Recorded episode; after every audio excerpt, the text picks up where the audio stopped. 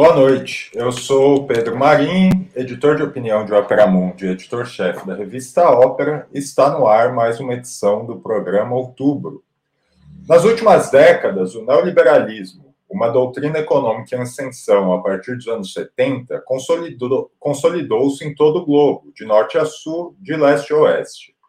Essa doutrina tem cada vez mais aparecido em debates, notícias, livros e até no mundo do entretenimento, em seus vários desdobramentos, da economia e da política aos fenômenos culturais e psicológicos.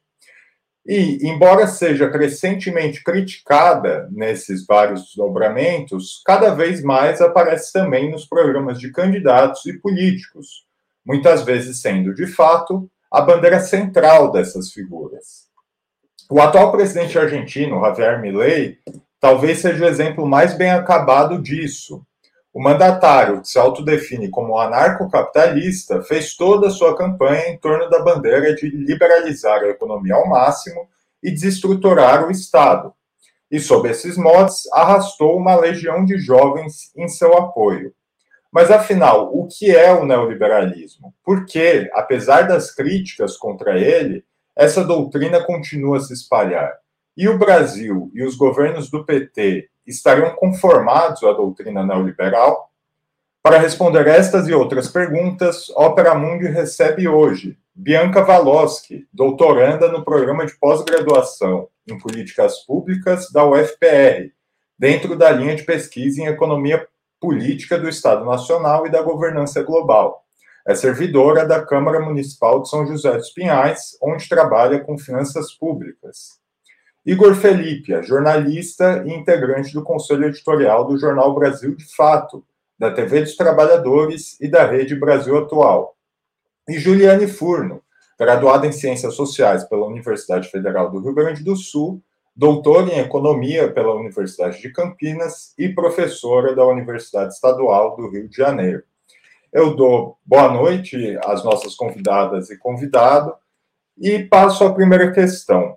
Eu queria que vocês definissem o que é neoliberalismo para os nossos espectadores e dissessem também como ele se diferencia tanto do liberalismo clássico quanto de correntes como essa defendida pelo presidente argentino, Javier Milei, o anarcocapitalismo. Quem começa é Bianca Valoski. Olá, boa noite, Pedro, boa noite, Juliane, boa noite, Igor. Caramba, essa pergunta dá para escrever uma tese sobre ela, né? Eu vou aqui tentar fazer um milagre e responder em 3 minutos. Bom, mas assim, primeiro é importante a gente lembrar que o capitalismo, ele surge junto com, aliás, o capitalismo faz surgir o Estado, para que possa se regular as relações que estão surgindo, né, mediante esse novo sistema, mediante esse novo modo de produção. O liberalismo clássico, ele vai surgir junto com aquelas ideias que são, como a gente poderia chamar assim, da burguesia ilustrada, daquele momento de surgimento, né, do modo de produção capitalista, que está estudando como que esse modo de produção funciona, as necessidades e, né, como tudo aquilo vai se dar.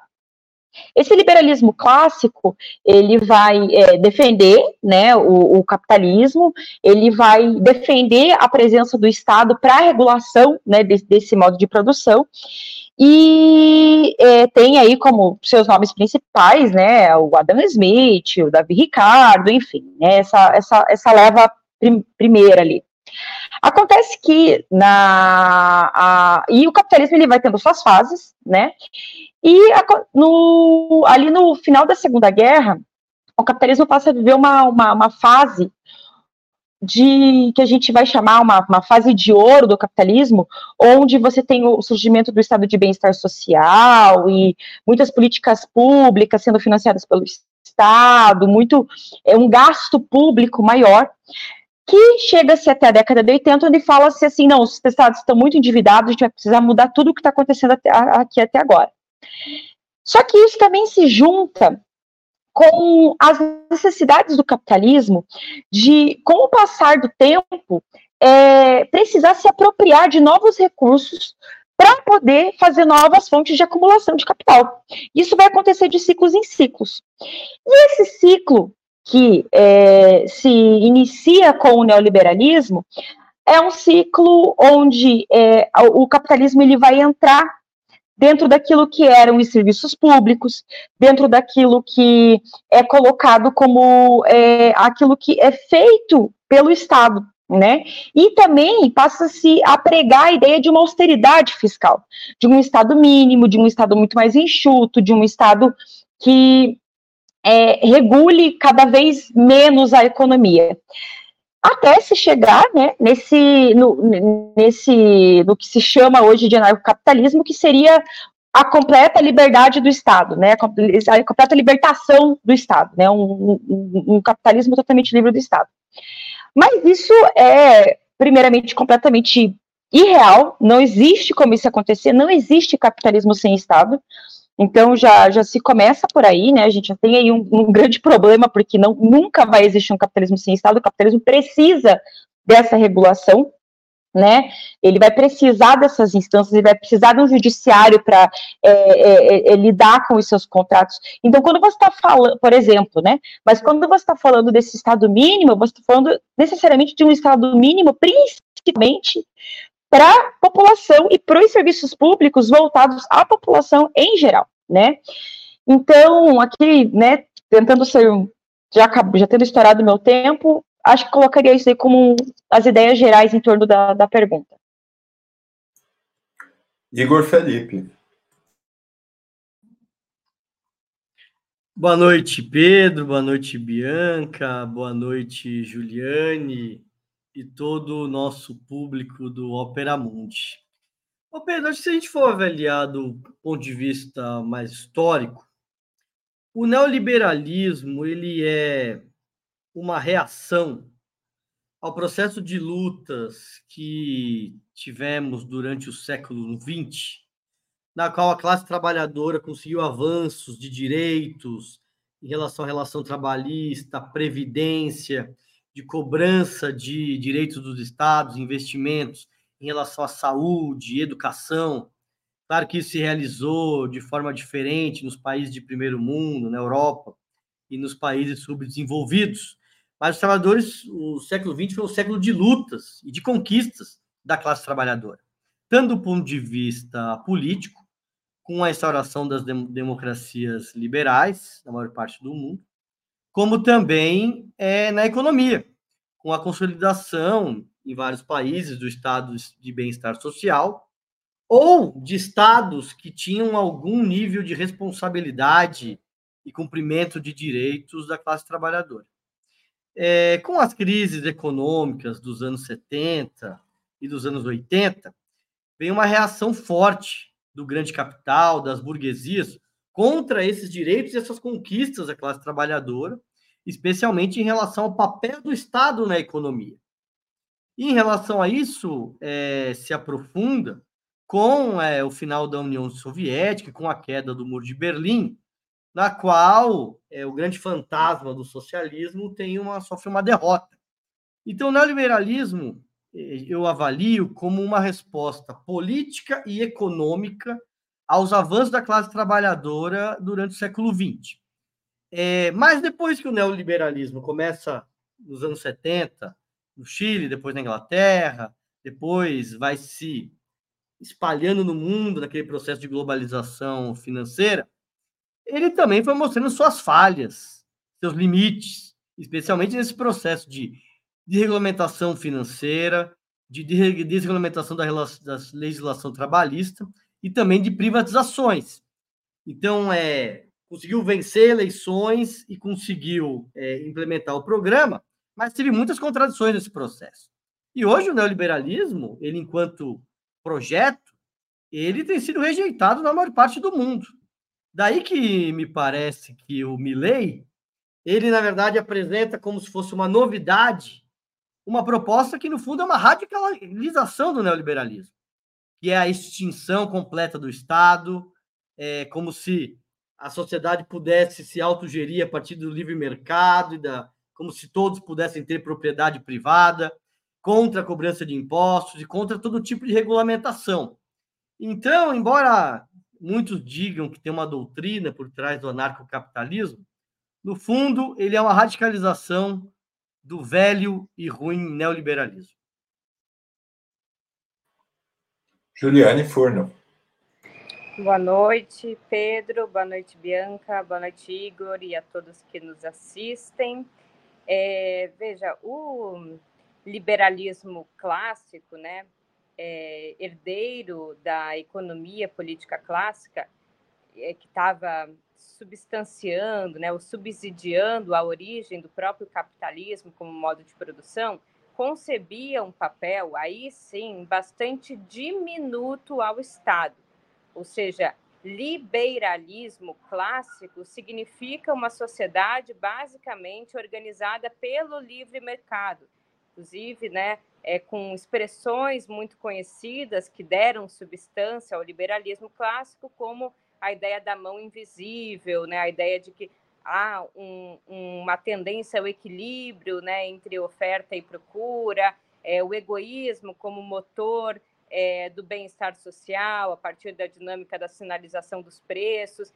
O Estado, ele tinha um papel muito diminuto que residiria ali na intervenção para que não existissem monopólios, né, nem cartéis, ou seja, o Estado atuava, mas atuava para garantir que o livre mercado pudesse funcionar de forma livre, de forma competitiva, e atuava a partir do judiciário para que pudesse, né, existir aquilo que é necessidade do capitalismo, que é a existência, né, e o asseguramento da existência da propriedade privada, né, especialmente da propriedade privada dos meios de produção.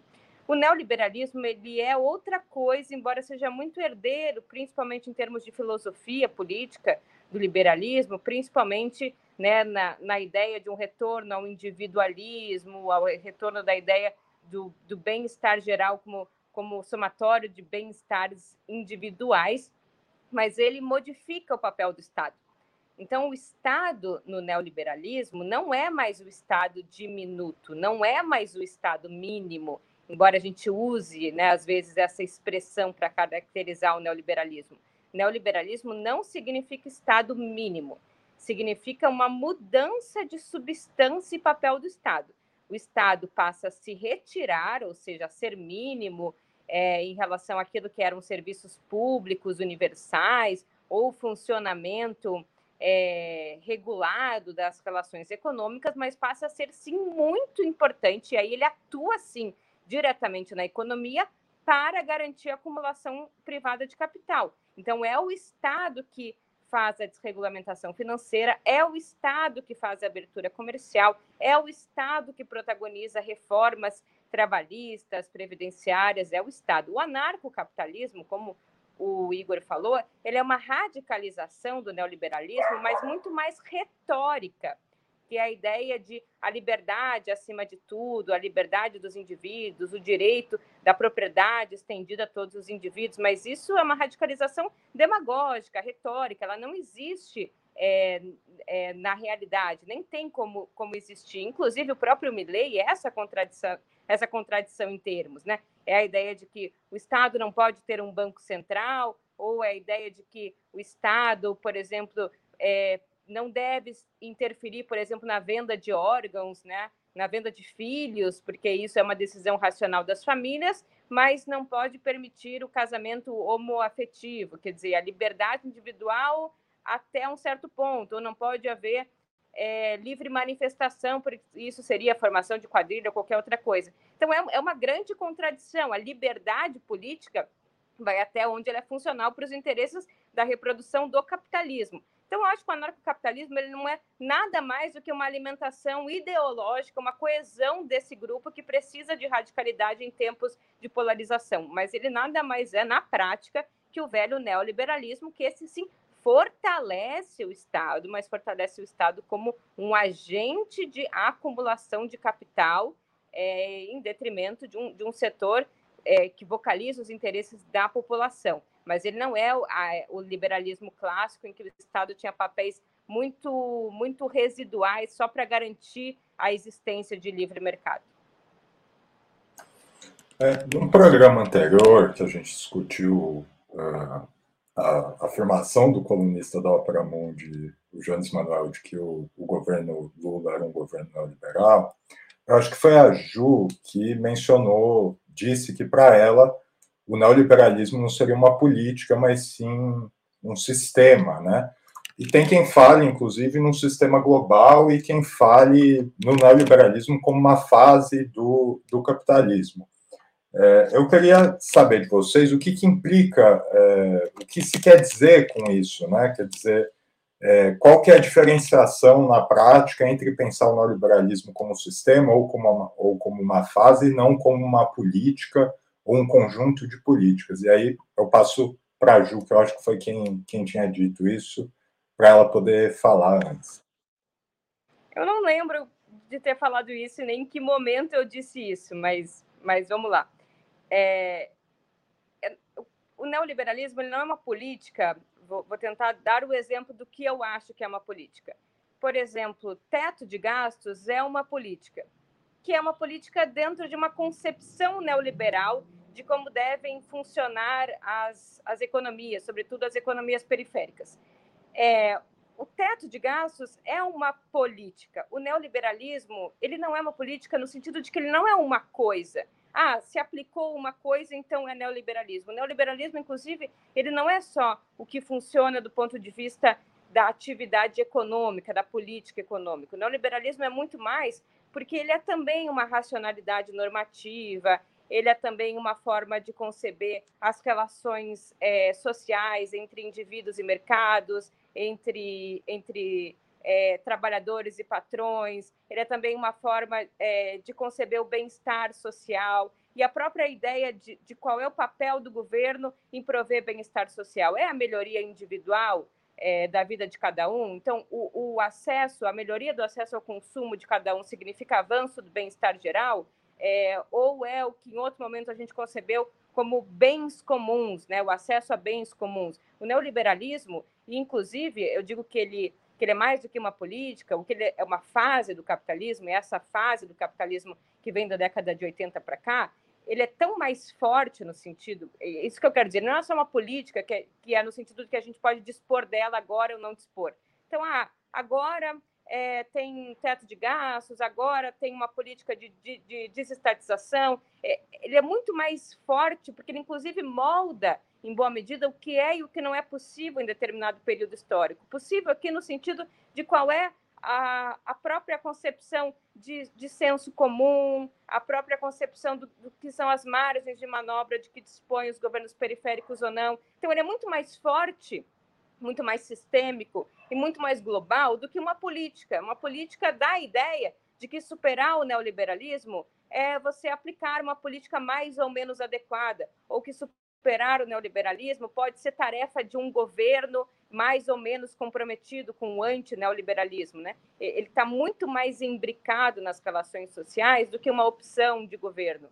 E, claro, ele não é a mesma coisa que capitalismo, que quer dizer que sim, pode haver capitalismo sem ser capitalismo neoliberal. Inclusive, países do próprio leste asiático, como a Coreia do Sul, ou vários outros países da própria Europa Ocidental, os países nórdicos, por exemplo, podem apresentar um capitalismo que não é neoliberal. Então, ele é menos estruturante do que o modo de produção capitalista, mas ele é muito mais... muito mais geral, consolidado, estrutural do que pensar ele numa política. Por isso que acho que é importante não pensar o neoliberalismo como uma lista de coisas, porque isso dá uma ideia de superficialidade ou de que é possível derrotar o neoliberalismo deixando de fazer acordos com o Centrão ou qualquer outra coisa que eu acho que, em alguma medida, superestima a nossa capacidade e subestima que a gente vive numa fase em que superar o neoliberalismo ou ser anti-neoliberal exige um conjunto de esforços e de mudanças que é muito mais do que aplicar ou não uma política, mas é transformar radicalmente, inclusive as culturas partidárias, inclusive a nossa forma de pensar a própria luta de classes, que eu acho que às vezes é subestimada quando a gente pensa o neoliberalismo de forma muito curto-prazista, né? Como se ele fosse uma coisa que tem no Brasil hoje pode não ter, a depender do governo que a gente elege, de forma pouco profunda. Bianca Valoski, o neoliberalismo é uma fase, é um sistema, é um conjunto de políticas? Bom, acho que, como toda pergunta complexa, a resposta também acaba sendo mais complexa e envolve várias questões. A gente vive uma fase neoliberal do capitalismo, né? Como a Juliane colocou, a gente já, o capitalismo não necessariamente ele sempre foi e sempre será neoliberal, né? Mas estamos numa fase neoliberal capitalista. Essa fase, ela tem as suas características, né? E essas características, elas podem ser representadas aqui pela austeridade fiscal, pelas privatizações, né? Pela diminuição da participação do Estado, daquilo que um dia foi considerado um serviço público, de prestação do Estado para esses serviços públicos, né? Na questão mais econômica em específico, a gente vai ter essa ideia da austeridade fiscal com a política monetária tendo como foco a contenção da inflação e não a ideia de tirando-se de lado, por exemplo, a ideia de um pleno emprego. A política econômica vai priorizar a oferta, né? Vai permitir, para permitir esse ambiente de garantias da propriedade privada, da liberalização das relações econômicas. Essa questão também dos tributos, PIB, né? A questão também da confiança, né? dos credores da dívida pública, né? Isso é uma coisa que a gente sempre vê nos noticiários econômicos ultimamente, a confiança, o risco Brasil, todo esse folclore, né, ao redor da economia. Então, ele vai ter as suas características, ele é uma fase, e é a fase atual que a gente vive do capitalismo, e ele vai estar presente hoje no mundo de diversas formas, em diversos lugares, de diversos modos, né? Porque o capitalismo é assim, o capitalismo ele não existe de um modo só em todos os países capitalistas do globo. Nós, por exemplo, o Brasil, vivemos, né, um capitalismo dependente, né? A gente não tem a autonomia para certos acontecimentos, como os Estados Unidos, a França e a Alemanha, por exemplo, têm, né? Essa ideia da austeridade fiscal, ela é algo bem importante, e eu acho que ela é que dá o tom, né? Porque ela vai colocar essa coisa de um perigo, desse perigo iminente de um Estado endividado, desse perigo que supostamente é um Estado muito inchado, né? Mas são as justificativas colocadas, elas acabam não tendo um embasamento realmente na realidade. Tem um livro muito interessante do professor Mark Bliff, da Universidade da Brown University, que se chama Austeridade, a História de uma Ideia Perigosa. E ele vai falar, né, como essa coisa do neoliberalismo, ele vem como a ideia de uma dor virtuosa após uma festa imoral, né, que é essa coisa bem típica do neoliberalismo, assim, que até o Igor falou, demos muitos direitos para os trabalhadores em uma determinada época, o Estado gastou demais, agora a gente tem que cortar tudo, chega, basta. E, bom, nesse livro interessante, aqui já finalizando, porque o Bliff vai mostrar que, primeiro, a austeridade fiscal não funciona, ele mostra a trajetória, né, de como diversos países que implementaram isso tiveram problemas.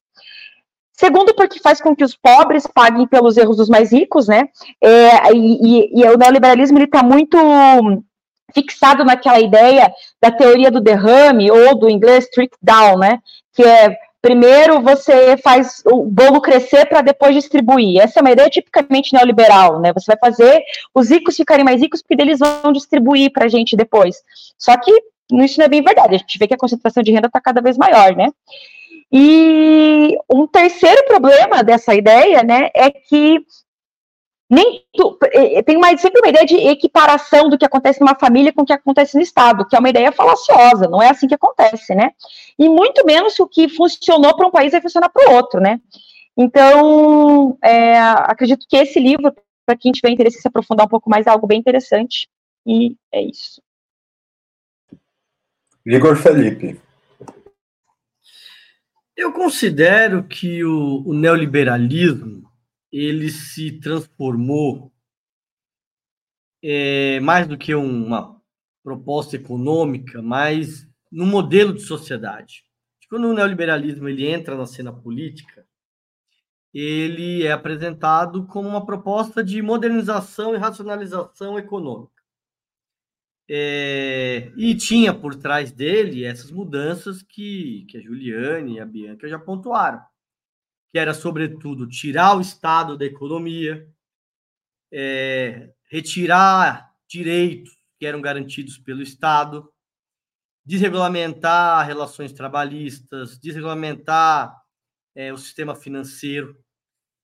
Mas, com a evolução da implementação desse modelo, ele foi tendo como consequências mudanças na política, mudanças na sociedade e mudanças do ponto de vista dos valores e da ideologia.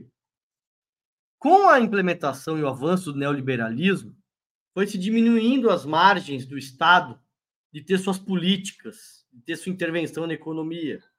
Isso foi tendo como consequência um processo de pasteurização dos governos. Então, a partir dos anos 80, dos anos 90, isso tanto na Europa como também na maior parte dos países da América Latina, você eleger um governo de esquerda ou um governo de direita, tinha diferenças. Mas esses governos de esquerda, eles foram perdendo a condição e a capacidade de implementar políticas radicalmente diferentes, programas radicalmente diferentes, porque as margens foram diminuindo. Isso teve como consequência essa crise que nós vivemos em todo o mundo, que é a desmoralização do sistema político liberal. Inclusive, que tem como efeito colateral, vamos dizer assim, a emergência da extrema-direita, porque ela, de forma hipócrita, se coloca justamente contra o acordo que se deu nessas bases impostas pelo neoliberalismo. Acho que uma segunda mudança foi na própria forma de organização da sociedade, porque, veja, com a desregulamentação das relações trabalhistas, você tem uma mudança extraordinária na forma como as pessoas se relacionam, como as pessoas trabalham, como é a relação das pessoas com o seu patrão. Isso tem como consequência esse processo de desagregação que nós vivemos no mundo todo e a gente vê no Brasil. Se mudou as bases de organização da própria sociedade. E o terceiro, do ponto de vista de valores, né, e do ponto de vista ideológico, né? O neoliberalismo ele alimenta o individualismo e ele acaba também, esse individualismo ele é consequência dessa ideologia do medo, na qual as pessoas, na medida que elas não têm trabalho formal, elas acordam com medo de perder o emprego, tem uma competitividade, um processo de destruição, de umas pessoas não cooperam mais, umas destroem as outras. Então, eu acredito, Pedro, que o neoliberalismo acabou se transformando num modelo de sociedade. Por isso que tem muita reação a essa proposta política, econômica e social. Um dos nossos espectadores aqui, o Luiz, ele lembrou que ele disse, né, a Argentina é um novo laboratório e nem precisaram de uma ditadura. Essa é justamente a minha próxima pergunta, quer dizer, quando o neoliberalismo surge, ao menos no terceiro mundo, né, ele estava muito associado à ideia de um Estado autoritário, de uma ditadura militar. O caso clássico disso seria justamente o Chile do Pinochet, mas mesmo no centro do mundo, né, pensando aí o governo da Thatcher ou o governo Reagan, etc., você tinha um clima geral ali de uma maior repressão política, né? Mas nas últimas décadas, o neoliberalismo tem se instaurado sem necessariamente ter esse fator político, né, esse desdobramento político, que é o Estado autoritário, uma ditadura militar, enfim, um Estado de exceção. Para vocês, o que mudou? Né? Por que hoje o neoliberalismo consegue se apresentar com essa face democrática, ao menos do ponto de vista político? Quem começa agora é Bianca Valoski.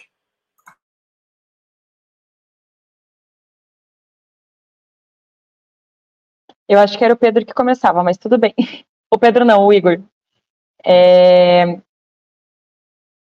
Bom, sem sombra de dúvidas, né? Eu acho que o Igor trouxe um ponto que é bem interessante, que o neoliberalismo, ele... E até tem um comentário aqui que um ouvinte nosso falou, o neoliberalismo é quando as grandes empresas e multinacionais viram mais gente que a gente.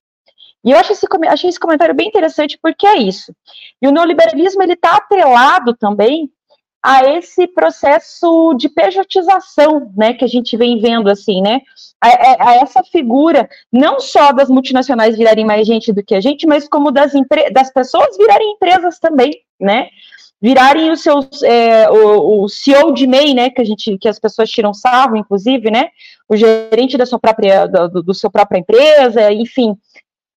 E isso é um fenômeno que vem acontecendo no mundo inteiro, porque, como eu comentei antes, o capitalismo, ele sempre, e ele tem os seus ciclos de acumulação, né? Ele vai ter as suas ondas, ele tem os seus ciclos de acumulação. E há momentos onde, como por exemplo, o pós-Segunda Guerra Mundial ali, onde, né, para a reconstrução da Europa e tal, você precisava de um Estado bastante ativo, tinha também a questão da União Soviética, né, muito forte, fazendo uma pressão, né, para que os países capitalistas também dessem condições melhores para a classe trabalhadora, porque o fantasma do comunismo estava rondando, né, e tal.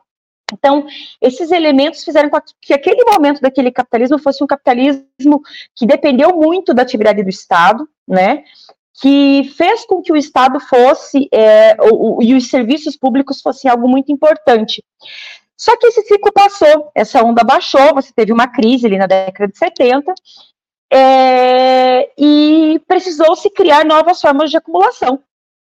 E aí, o que o capitalismo foi fazer? Ele foi buscar outros lugares. E ele buscou onde esses lugares? Ele buscou através desses serviços públicos, via privatização. Porque, veja, ter uma política maior de você ofertar, né, de você entregar um novo mercado, do que você falar assim, não, agora eu não vou mais, por exemplo, só o Estado presta saúde pública, agora quem presta saúde pública também é toda uma rede privada. Ah, agora não é só mais o Estado que cuida dos presídios, né? Vai também ser iniciativa privada, então você está abrindo novas fontes de acumulação. Isso vai acontecer no mundo inteiro. E isso passou a não ser só mais algo imperialista, né, que vinha lá da Europa, que vinha dos Estados Unidos para ser aplicado aqui, como passou a ser necessário de ser feito nesses próprios centros capitalistas, ainda que com diferenças, mas é inegável que, por exemplo, os países do norte, do centro do capitalismo, por exemplo, não estejam vivendo, estão vivendo também a questão da queda de direitos trabalhistas. Diversos países, né, têm avançado muito, né, nessa uberização do serviço, por exemplo, que é uma forma, novamente, mais uma forma de você acumular, né, através de um novo caminho, através de um novo meio de acumulação ali, através de uma nova fonte de acumulação, né. Então, acho que foram diversas mudanças que foram acontecendo na configuração mundial, mas sempre atreladas a essa necessidade do capital de buscar novos lugares para acumulação. Igor Felippe. Pedro, eu acho que na história, essa relação de neoliberalismo e democracia, ela foi mudando. Acho que as primeiras experiências que você citou, no Chile, na Inglaterra e nos Estados Unidos, acho que foram os primeiros laboratórios, né, dessa política. Acho que nem havia ainda essa nomenclatura. E naquele momento, para conseguir fazer essas mudanças, foi utilizada uma mão forte, autoritária, para conseguir implementar essas mudanças. Me parece que o processo de mundialização do neoliberalismo, ele se deu, sobretudo, a partir da eleição de governos democráticos. O neoliberalismo, no primeiro momento, ele se coloca como uma crítica ao modelo anterior, que tinha suas contradições, e se apresenta como um modelo de racionalização, de modernização, né? Até é interessante pensar que no Brasil, durante o governo Fernando Henrique, tinha o Bresser Pereira, que era o ministro da Reforma do Estado, que hoje, inclusive, é um dos arautos do novo desenvolvimentismo. E ele estava lá porque ele acreditava que, de fato, tinha problemas no Estado. E o neoliberalismo ele foi implementado a partir dessas contradições, prevendo a crise econômica dos anos 70 e 80, com a modernização e racionalização. Na medida em que esse projeto vai para as urnas e é eleito, é implementado, e ele não resolve o problema dos trabalhadores e do povo, isso passa também a gerar contradições. Então, o neoliberalismo, ora ele ganha as eleições, ora ele perde, ora ele incide em governos progressistas. Mas eu acho que tem uma novidade, que é justamente a extrema-direita. A extrema-direita, ela reapresenta a proposta neoliberal, mas a partir de uma linha autoritária. Isso a gente viu no Brasil com o Bolsonaro, vê na Argentina com o Milei e vê em outros governos pelo mundo. Então, hoje, o neoliberalismo ele não consegue mais avançar se não for a partir de governos autoritários. Então, acho que ele retoma, nesse atual momento da história, uma face mais autoritária, que eu acho que está justamente casada, conectada, articulada com essa emergência da extrema-direita.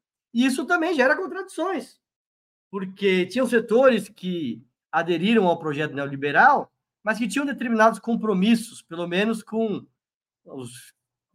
as questões básicas da democracia. Por isso que hoje a gente vê contradição da direita no Brasil, por exemplo, não bolsonarista, com o bolsonarismo.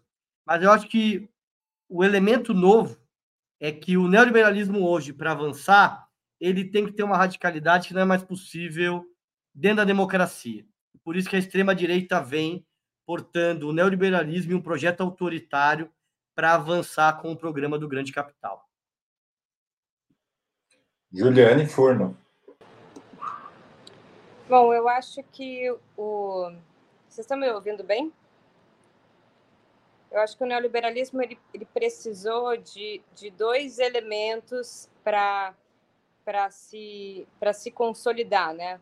Precisou tanto de processos autoritários, né? De regimes políticos autoritários, como o exemplo laboratorial que foi o Chile aqui na América Latina, mas também na própria Europa e nos Estados Unidos, a crise dos anos 70 também foi fundamental, deu ensejo, abriu uma janela histórica para que o neoliberalismo pudesse se apresentar como possibilidade ou como saída histórica da grave crise de estagnação e inflação elevada que passou as economias, os estados de bem-estar social. Ou seja, esses dois elementos, né? Tanto um regime de exceção autoritário, mas também as crises, né? Cíclicas e próprias no modo de produção capitalista também abrem essas janelas de experimento histórico.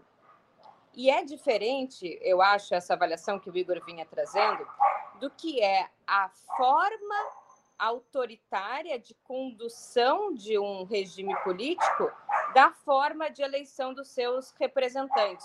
Então, mesmo que seja via democracia liberal representativa, ou seja, dentro do próprio regime burguês liberal democrático, que a gente conhece como democracia, é possível que surjam modelos neoliberais com características autoritárias. Ou seja, né, isso que você perguntou na sua questão, Pedro, quer dizer, agora, né? Quer dizer, então, que o neoliberalismo se consolidou como uma experiência possível dentro dos marcos da democracia? Por um lado, sim, porque ele se adequa à própria racionalidade que ele ajudou a forjar, a ideia de que a política deve ser afastada dos políticos, né, que as sociedades devam ser relegadas aos técnicos, aqueles bons gestores, a ideia de que o Estado não deve ser aquele que transfere renda para aqueles que não trabalham.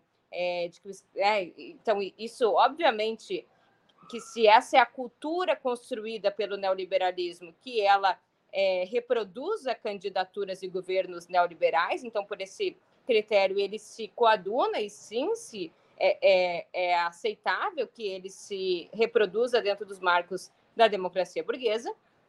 Mas, por outro lado, a própria democracia burguesa concebe ou comporta experiências de neoliberalismo também de caráter autoritário. Então, acho que é importante fazer esse tipo de separação.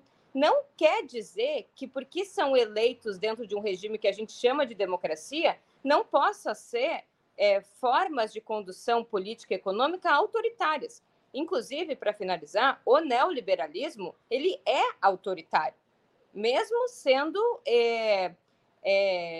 conduzido de forma democraticamente eleita, porque na medida em que ele vai retirando do Estado funções importantes, como a condução da política monetária, a própria condução da política fiscal, a participação direta do Estado nos serviços públicos, ele vai, na medida em que não é ocupado pelo Estado esses setores, vai relegando isso para os técnicos. E nos técnicos a gente não vota, ou seja, o neoliberalismo ele esvazia a democracia, ou ele esvazia as decisões políticas de democracia, de política, ou seja, de participação popular. Então, o neoliberalismo, em última instância, né, levado aqui a radicalidade do seu funcionamento, ele é antidemocrático, porque ele retira do Estado, de quem a gente vota, a decisões fundamentais da nossa vida e transfere ao mercado, aqueles que a gente não vota e que, sim, não são neutros, fazem política pensando nos seus próprios lucros, na nossa própria acumulação.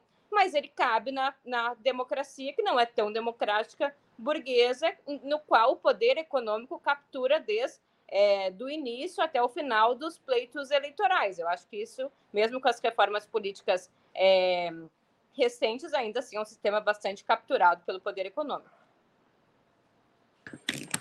Bom, antes de continuarmos, eu queria pedir a contribuição financeira de vocês para a Opera Mundi. Nesse mês, o Opera Mundi e a editora Ateliê tem um presente especial para quem apoia a gente. Você que é assinante de Opera Mundi poderá adquirir livros selecionados da editora Ateliê com 40% de desconto. É só escolher entre as obras listadas e utilizar o cupom que enviamos para você e que também disponibilizamos aqui na nossa comunidade do YouTube. O cupom é válido até o dia 8 de março de 2024. Para os que ainda não são assinantes, é possível fazer assinatura solidária em nosso site, em operamundi.com.br/apoio. Há outras formas de nos apoiar também. A primeira é se tornando membro pagante de nosso canal no YouTube. A segunda e a terceira contribuindo agora mesmo com superchat ou super sticker. A quarta é através da ferramenta Valeu Demais, quando assistirem aos nossos programas gravados. E a quinta é através do Pix. A nossa chave é apoia@operamundi.com.br. E nossa razão social é Última Instância Editorial. A mais eficaz de todas as armas contra as fake news é o jornalismo de qualidade. Apenas o jornalismo de qualidade coloca a verdade acima de tudo, e esse jornalismo que a Opera Mundi busca oferecer todos os dias depende da sua contribuição. Foi mencionado aqui durante, eu acho que foi pela Ju, experiências capitalistas, ela falou da Coreia do Sul, dos países nórdicos, em que a lógica neoliberal não está colocada, né? No caso dos países nórdicos, inclusive, alguma lógica de bem-estar social mesmo, né, de estado de bem-estar social. Na opinião de vocês, o que explica isso? Né? Quer dizer, por que países que estão que fazem parte do sistema imperialista liderado pelos Estados Unidos conseguem manter essas políticas de bem-estar social e até que ponto isso é reproduzível para os países, enfim, de terceiro mundo ou do chamado sul global. Quem começa agora é Igor Felippe. Pedro, primeiro um comentário em relação ao que a Juliane colocou, que é importante, que de fato, mesmo nos países onde o neoliberalismo chega ao governo de forma democrática, ele opera mudanças políticas e sociais que levam a ser uma sociedade mais autoritária, até para conseguir impor essas medidas e essas reformas, né? Acho que é interessante lembrar que no Brasil, durante o governo Fernando Henrique, teve um processo de repressão e combate duro ao movimento sindical, especialmente aos petroleiros, quando fizeram uma grande manifestação contra a quebra do monopólio da Petrobras, impondo multas, judicializando e incluindo, inclusive, no marco jurídico, procedimentos que não eram utilizados até então. Então, acho que a Juliane colocou bem, o neoliberalismo ele é autoritário em si, porque para ele conseguir operar essas mudanças e transformações, ele precisa combater determinados setores que vão resistir a essas mudanças. Mesmo ele chegando ao governo de forma mais democrática, ou mesmo democrática, ou agora, nessa terceira fase, vamos dizer assim, a partir do avanço da extrema-direita. Em relação aos países que conseguem fugir ao modelo neoliberal, eu acredito, Pedro, que primeiro, que são exceções que talvez comprovem a regra, né? Acho que o processo de mundialização capitalista, ele foi arrastando para o neoliberalismo uma série de países. Alguns conseguiram resistir mais e outros menos, né? Em alguns casos, acho que no caso da Coreia do Sul, que tinha um projeto nacional de desenvolvimento, conseguiu desenvolver medidas para desenvolver seu mercado interno, para desenvolver indústria, tecnologia, mas que agora também já sofre influência do neoliberalismo. Em relação aos países nórdicos, aí eu acho que é sobretudo por onde a gente, inclusive, já vê avançar candidaturas de extrema-direita com projetos neoliberais, mas acho que são duas questões. Acho que tem um projeto nacional muito consolidado e tem uma classe trabalhadora que luta e defende os seus direitos. E aí consegue resistir a esse avanço. Eu acredito que para enfrentar o neoliberalismo ou para subvertê-lo, é necessário ter um nível de organização popular em torno de um projeto de desenvolvimento que consiga suplantar essas forças. E hoje a gente vê que está cada vez mais difícil, até porque, mesmo governo de esquerdas eleitos, comprometidos, vamos dizer, com uma política desenvolvimentista, encontram dificuldades pelo nível de dilapidação do Estado que se encontra após a implementação dessas políticas neoliberais, né? A gente vê agora, por exemplo, o próprio governo Lula, que, embora tenha uma vontade do presidente Lula de ter um modelo mais desenvolvimentista, as amarras que foram impostas ao Estado no último período impõem limites para que ele, de fato, consiga implementar. Então, eu acredito que esses modelos não são reproduzíveis, porque a correlação de força dos países não são iguais. Então, é necessário ter uma força social e um projeto nacional que consiga enfrentar esse modelo neoliberal. Agora, Juliane Furno. Bom, eu não sei por que, como que esses países, principalmente os nórdicos, resistem à avalanche do neoliberalismo, né? Eu acho que os do leste asiático é outro processo, né? Tem muito a ver com o que foi o pós-guerra, o papel que cumpriu o Japão naquele processo, a China, principalmente, a partir da década de 70, eu acho que é diferente. Mas o Igor pontuou bem, né? Fim dos anos 90 para cá, também são países que estão sendo bastante constrangidos pela lógica do imperialismo estadunidense e pelo próprio neoliberalismo. Então, eu não sei por que os nórdicos continuam resistindo, mas sei que eles têm perdido capacidade de resistência por esse diagnóstico, né, de que o neoliberalismo tende, assim como tendeu o capitalismo na virada do século XVIII para o século XIX, a se transformar também num modelo, embora seja diferente, seja um modo de produção, a se transformar num modelo global. E aí eu queria tentar para um filme que está no cinema ainda, se não me engano, chama Folhas de Outono, não sei se vocês viram. Ele tem vários problemas, principalmente quando se refere à guerra da Ucrânia, mas ele me chamou muito a atenção, que é um filme finlandês que trata, né, ainda que de forma não protagonista, da decadência do estado de bem-estar social finlandês, que, claro, não foi, de todos esses países, o mais promissor, mas ainda tinha, né, um modelo de bem-estar social bastante invejável, né, principalmente para a gente. E aí eu vou falar uma cena, sem dar spoiler aqui, mas tem um momento que tem uma moça catando ali comidas vencidas no supermercado que ela trabalha. Ela vai demitida porque um dos trabalhadores que tem uma posição de gerência em relação a ela, mas é também um trabalhador precarizado, a denuncia, então já tem um pouco ali também da própria racionalidade e quebra de solidariedade entre os trabalhadores. E aí o patrão fala para ela assim: você está demitida e não vai ter direito a aviso prévio. E aí ela ri do patrão e fala assim: eu não tenho aviso prévio, eu sou contrato 0 hora.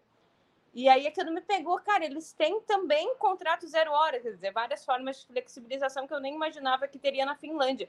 E aí o modelo, o pano de fundo, são várias formas de precarização das relações trabalhistas que essa moça e um rapaz que ela conhece também vivenciam. Então, acho que tende a ser um processo também que vai se generalizar para aqueles locais. Se isso é possível ser transponível para os países periféricos, não é possível, por motivos históricos, mas, sobretudo, por motivos políticos. Veja, nos marcos do capitalismo não se generaliza um modelo de bem-estar social nos países dependentes. Isso não quer dizer que a luta por melhores condições ou por um modelo de sociedade amparado na Constituição Federal de 88 não seja muito importante, porque mobiliza os trabalhadores. Mas quer dizer que a sua consecução ou a sua concretização não é possível nos marcos do capitalismo. Quer dizer, o capitalismo dependente, que precisa remunerar uma parcela, inclusive, do capital internacional, coloca como impossível que se concilie os interesses, né, de uma parte da burguesia com os interesses da completude da classe trabalhadora. Então, dentro da nossa lógica dependente e subdesenvolvida, um modelo de equidade, um modelo de bem-estar social só pode ser concretizado fora dos marcos do capitalismo, né? O que quer dizer que a luta por essas reformas estruturais é importante, mas é importante no sentido de que ela polariza uma situação política, que ela aguça a luta de classes, mas é só concretizável na medida em que os trabalhadores conseguirem superar esse modo de produção e apontar para um modo de produção, né, em que não exista a propriedade privada, em que se rompa com o capitalismo e também com o imperialismo, que é, sobretudo, nosso algoz na periferia capitalista. Bianca Valoski. Bom, eu queria fazer uma colocação aqui que eu acho que é bastante importante, porque eu não acho que eles têm mantido o estado de bem-estar social. Me parece só que em diversos países do capitalismo central, você tinha um estado de bem-estar social mais profundo, né? Com mais políticas já estruturadas e, portanto, tendo mais políticas estruturadas, você vai ter mais dificuldade para destruir todas elas, né? Vou dar um exemplo aqui. Por exemplo, a Inglaterra, até a década de 80, tinha 31% das suas moradias com moradias sociais, o que é um número extremamente alto, extremamente alto. E isso cai, né, para menos de, se não tem nada, para menos de 5% agora no atual, né, dados atuais, assim. Então, você veja, é que nós aqui na periferia nunca chegamos a cogitar um número tão grande de habitações sociais, né, de aluguel social, né, para a nossa população. Mas lá já se chegou, já se tinha se conquistado isso, né? Então você vai perdendo. Falando de filme, tem aquele filme que é um filme inglês, que se chama Eu, Daniel Blake, do Ken Loach, que para mim também retrata muito bem essa questão do avanço do neoliberalismo na Inglaterra, né? E de uma forma de avanço clássico, que é a aposentadoria. Eu acho que no mundo inteiro você teve uma perda de direitos em relação à qualidade do se aposentar, à idade, à forma como se aposentar, os tipos de aposentadoria que você tinha, né? Então, eu não acho que tenha tido, assim, eu acho que ele só é diferente por conta dessa estrutura que se coloca antes. Mas no mundo inteiro você passa a ter essa configuração onde você vai diminuindo o papel do Estado, onde você diminui os serviços públicos que são prestados, onde você aumenta o papel do Estado para a regulação econômica, uma regulação econômica que favoreça a acumulação, né?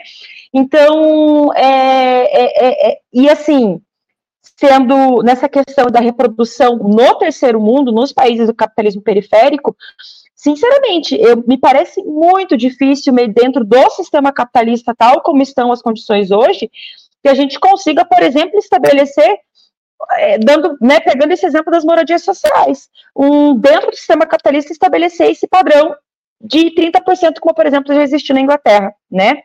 Então, acredito que dentro do capitalismo a condição de periferia da América Latina, do Brasil e de diversos outros países, ela dificilmente vai ser superada pelo próprio sistema, né? A gente vai superar mediante uma mudança de sistema mesmo, né? Mediante uma nova reconfiguração de como as coisas vão ser postas. Como é que vocês veem o papel do Brasil nesse neoliberalismo globalizado, né, ou nesse sistema neoliberal? O Brasil teria aderido completamente a esse sistema, e como é que vocês veem os governos petistas dentro dessa lógica? Quer dizer, até um dos nossos espectadores, o Beto Melo, pergunta, né, que quer dizer que não temos como resistir ao neoliberalismo, já que ele é global. Programas, por exemplo, como o ProUni ou as parcerias público-privadas, por exemplo, que avançaram durante os governos petistas, na avaliação de vocês, seriam medidas neoliberais? E até que ponto a tomada, enfim, a subida de um governo progressista teria a capacidade de mudar essas relações neoliberais? Quem começa agora é Juliane Furno. Acho muito importante pensar essas duas dimensões, né? Veja, o Brasil, por exemplo, teve o seu período auge, né, de desenvolvimento econômico, no sentido de crescimento econômico e industrialização, num período em que o capitalismo, de forma global, era um capitalismo desenvolvimentista, keynesiano, intervencionista, né? Conciliou, do ponto de vista externo, o capitalismo vivenciava esse momento do Estado com um papel protagonista, né? O auge, né? O que hegemonizava as ideias econômicas era de que o Estado tinha um papel interventor na economia, de que a indústria era o motor do crescimento econômico. E isso coincidiu com o nosso momento entre os anos 30 e entre os anos 80, mesmo na nossa ditadura militar, que foi muito autoritária na condução política, mas não foi nada liberal em termos econômicos, nos deixou esse legado. Os governos petistas, eles governaram no período em que o capitalismo, de forma geral, é um capitalismo neoliberal. Portanto, existe constrangimentos de ordem global distintos do período em que o país deu seu salto de qualidade, inclusive bastante estatizante, até na ditadura militar do período passado. Então, eu acho que os governos petistas não são neoliberais, não foram no passado, e o governo Lula III não é neoliberal. Também não são governos, vamos dizer, antineoliberais.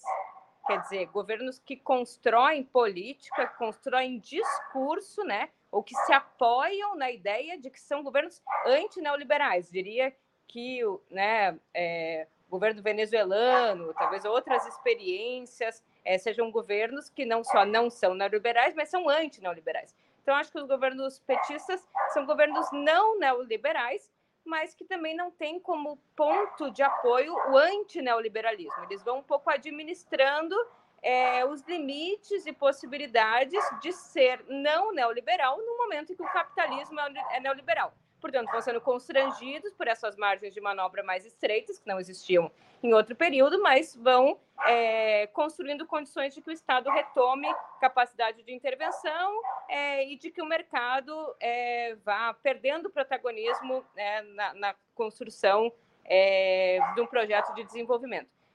E aí, por fim, eu acho muito ruim quando se pega uma experiência e diz assim, ó, ProUni é neoliberal ou não? Bolsa Família é neoliberal ou não? Não existe muito como avaliar numa coisa no abstrato. Ah, porque o Friedman dizia que tinha que fazer bolsas, como é o Bolsa Família. Porque para os neoliberais, a ideia era de que o Estado deveria se retirar de funções como, por exemplo, prover saúde, prover assistência, prover educação, e aí para os mais pobres, que não podem comprar nada disso, você transfere uma renda para que ele compre saúde, para que ele compre assistência, para que ele compre mensalidades de educação. Quando o governo faz ProUni, quando o governo faz Bolsa Família, quando o governo faz programas desse tipo, que são políticas focalizadas nos mais pobres, ele faz adicionando ou concomitantemente ao aumento de recurso em políticas universais. Então, o Bolsa Família ele não substituiu o aumento ou os investimentos em saúde. Pelo contrário, aumentou muito o investimento no SUS, aumentou muito o investimento na Seguridade Social e teve Bolsa Família. Aumentou muito o investimento no ensino superior público. Teve abertura de novos campos, teve a expansão de vagas em várias universidades, teve abertura de novos cursos e teve ProUni. Então, não é neoliberal de forma alguma, porque não é uma política que veio para substituir a participação do Estado, mas veio para equilibrar um problema que o Brasil tem, que é não dá para esperar mais 2, 3 gerações, até que as universidades públicas sejam criadas, construídas e que os pobres consigam entrar, sendo que, sei lá, a minha geração, os meus amigos, os meus colegas vão ter que esperar até que chegue a nossa vez. Tem que equalizar 2 problemas num momento só. Então, você faz uma política focalizada juntamente com uma política universal. Então, a minha avaliação não são neoliberais, o neoliberalismo não é cheque de coisinhas, mas é pensar numa totalidade. E, nesse sentido, para finalizar, os governos Lula e Dilma ampliaram a participação do Estado na economia, ampliaram o provimento de bens e serviços de caráter universal, obviamente dentro dos limites de estarem governando numa era em que o capitalismo é neoliberal e, portanto, não são as condições ideais e não foram governos que se dispuseram a serem antineoliberais, ainda que são governos que não foram neoliberais. E não são. Bianca Valoski. Bom, eu acho que a gente tem que fazer uma retomada histórica aqui, que é bastante importante em relação à história do Brasil, porque o Brasil ele tem uma diferença de diversos países aqui da América Latina e da América do Sul, e principalmente os países que enfrentaram ditadura, como o Chile, como a Argentina, porque a gente sai desses períodos de ditadura tendo passado por uma industrialização ao longo dessa ditadura, que é algo que não ocorreu em outros países, e saindo com uma Constituição, né, que valorizou muito, que expandiu muito os serviços públicos universais, vide o SUS e vide o fortalecimento das universidades públicas, né. Então, o Brasil, ele tem uma estrutura de serviços públicos pós-ditadura muito forte, muito importante, né. Por consequente, assim como eu coloquei como eu falei em relação aos países do capitalismo central, que por já terem uma estrutura maior, para você diminuir aquilo é um processo diferente, eu acho que o mesmo acontece no Brasil. Eu entendo que o governo Lula, principalmente agora no governo Lula 3, ele está sim aplicando muitas políticas neoliberais. Ele está fazendo, por exemplo, aqui, né, Eu estava lendo como a diretoria do FMI elogia o governo Lula. Você veja, isso sempre foi um argumento utilizado, né, para a gente falar assim, na época do Fernando Henrique, né, o FMI, o Fernando Henrique anda de braços dados com o FMI, né, a questão do ministro da Economia do governo Lula, falar que o maior programa de PPPs é o do governo Lula, o maior programa da história do Brasil de PPPs é do governo Lula, né, então... Eu entendo que esses elementos que vão se colocando, o déficit zero, né, essa perseguição ao déficit zero, a questão de você ter essa ideia ficcionada, né, na questão da dívida pública. Então, eu acho que tudo isso coloca o governo Lula 3 numa posição bastante afogada para o neoliberalismo totalmente, né, totalmente dentro disso. A gente percebe também, por exemplo, uma redução, né, para esse ano do orçamento das universidades públicas. O que justificaria isso se não políticas neoliberais, né, se não a utilização do neoliberalismo, se não a total concessão ao neoliberalismo das políticas públicas, né? Eu acho que o governo Lula, ele sempre fez uso, o governo PT no geral, não só o governo Lula, ele sempre fez uso dessa falsa dicotomia de que, você não tem como eu fazer universidade, por exemplo, né? Vou dar aqui só esse exemplo final. Não tem como você fazer universidade pública para todos ao mesmo tempo, então eu vou meter ProUni, eu vou meter FIES para que as pessoas possam entrar na universidade. Só que não é assim. Você teria como fazer mais universidades públicas, tanto que fez muitas, e poderia ter feito mais. Mas houve uma conciliação, né, acordada ali, de que vou fazer universidades públicas, mas também vou deixar as universidades particulares abocanharem todo o mercado. E elas abocanharam, e continuam abocanhando, né? Então, eu entendo que o governo, a gente está, sim, dentro de um governo com políticas neoliberais bastante avançadas, vídeo que o próprio governo anuncia sobre si mesmo. Igor Felippe.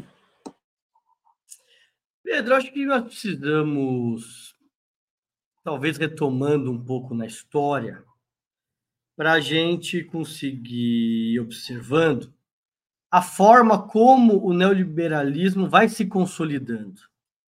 Então, vejam, na década dos anos 90, governo Collor e Fernando Henrique, sobretudo, foram implementadas diversas reformas neoliberais. Nós tivemos, por exemplo, o processo de desregulamentação da legislação trabalhista. O Brasil tinha 3, 4... contratos de trabalho no meio dos anos 90, e no final do governo Fernando Henrique tinha 30 tipos de contratos de trabalho. Isso se aprofundou, especialmente no governo Temer, com a reforma trabalhista. Teve um processo de privatização das empresas públicas, teve privatização da Vale, privatização da CSN, a quebra do monopólio da Petrobras, e diversas outras empresas estatais, que eram braços do Estado, que garantiam que ele tivesse maior influência na economia. Teve o processo de renegociação da dívida, que levou à consolidação do tripé macroeconômico e determinadas amarras que restringem a própria nível de gestão macroeconômica. E quando o Lula chega ao governo em 2002, ele tem severas restrições para ele conseguir implementar um modelo desenvolvimentista. Mesmo assim, foi feito um esforço. Embora naquele momento boa parte da esquerda chamasse o governo neoliberal, quando o período se encerrou, se observou que não, que era um governo que tinha utilizado as margens que tinha para conseguir implementar medidas que são contraditórias com o neoliberalismo. Depois, com os governos do Temer e do Bolsonaro, nós temos um novo ciclo de institucionalização do neoliberalismo. Hoje nós podemos dizer que nós temos um Estado neoliberal, na qual você pode modificar os governos mas as margens para implementar diferentes programas são cada vez menores. E é isso que nós vemos atualmente no terceiro governo Lula. Eu não acredito que o governo Lula seja neoliberal. Duas políticas, por exemplo, que contraditam com essa ideia é o aumento do salário mínimo, que ficou 4 anos congelado durante o governo Bolsonaro. O próprio programa do PAC, embora com limites, é um programa no qual o Estado busca incidir e estimular determinados investimentos estratégicos da economia a partir do planejamento estatal. Então, Pedro, eu acredito que nós não podemos separar a dimensão do modelo econômico da dimensão política, que hoje, para enfrentar o neoliberalismo, é necessário ter uma força política capaz, primeiro, de implementar essas reformas institucionais que viabilizem superar o neoliberalismo. Daí você tem que ter força no Congresso Nacional, precisa ter força nas instituições. Nós estamos sobre um momento na qual o Banco Central foi transformado em independente.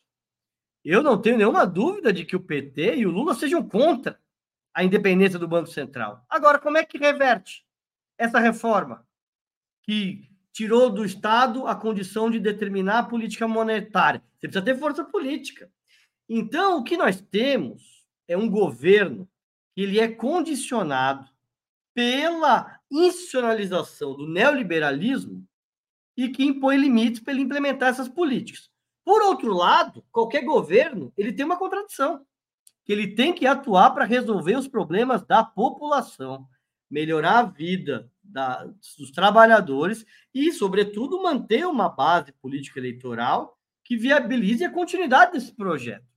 Por isso que a gente vê é que o governo tenta, dentro desse processo na qual ele está condicionado, buscar margens dentro dessa institucionalização neoliberal para ter políticas que melhorem a vida da população. Daí tem as PPPs, daí tem determinadas políticas públicas que não são políticas, vamos dizer, do cardápio tradicional do Estado desenvolvimentista, mas que elas têm um papel importante na medida em que elas viabilizam melhores para a população que possam manter esse projeto político no governo para que não tenha uma nova onda de uma institucionalização ainda mais radical do neoliberalismo. Por isso que eu acho que tem uma discussão assodada que às vezes olha para o governo apenas como o modelo econômico, mas é preciso também ver a correlação de forças e, sobretudo, as necessidades políticas do governo para que ele possa continuar controlando o Estado no próximo período. Bom, chegamos assim ao final de mais uma edição do programa Outubro. Antes de nos despedirmos, eu queria fazer um apelo a você, nosso espectador, para que acompanhe também o nosso trabalho jornalístico no portal Opera Mundi, em operamundi.com.br. Eu conversei hoje com Bianca Valoski, Igor Felippe e Juliane Furno. Eu agradeço a participação dos nossos convidados e também agradeço a você, nosso espectador, por assistir mais esse programa. Até o próximo.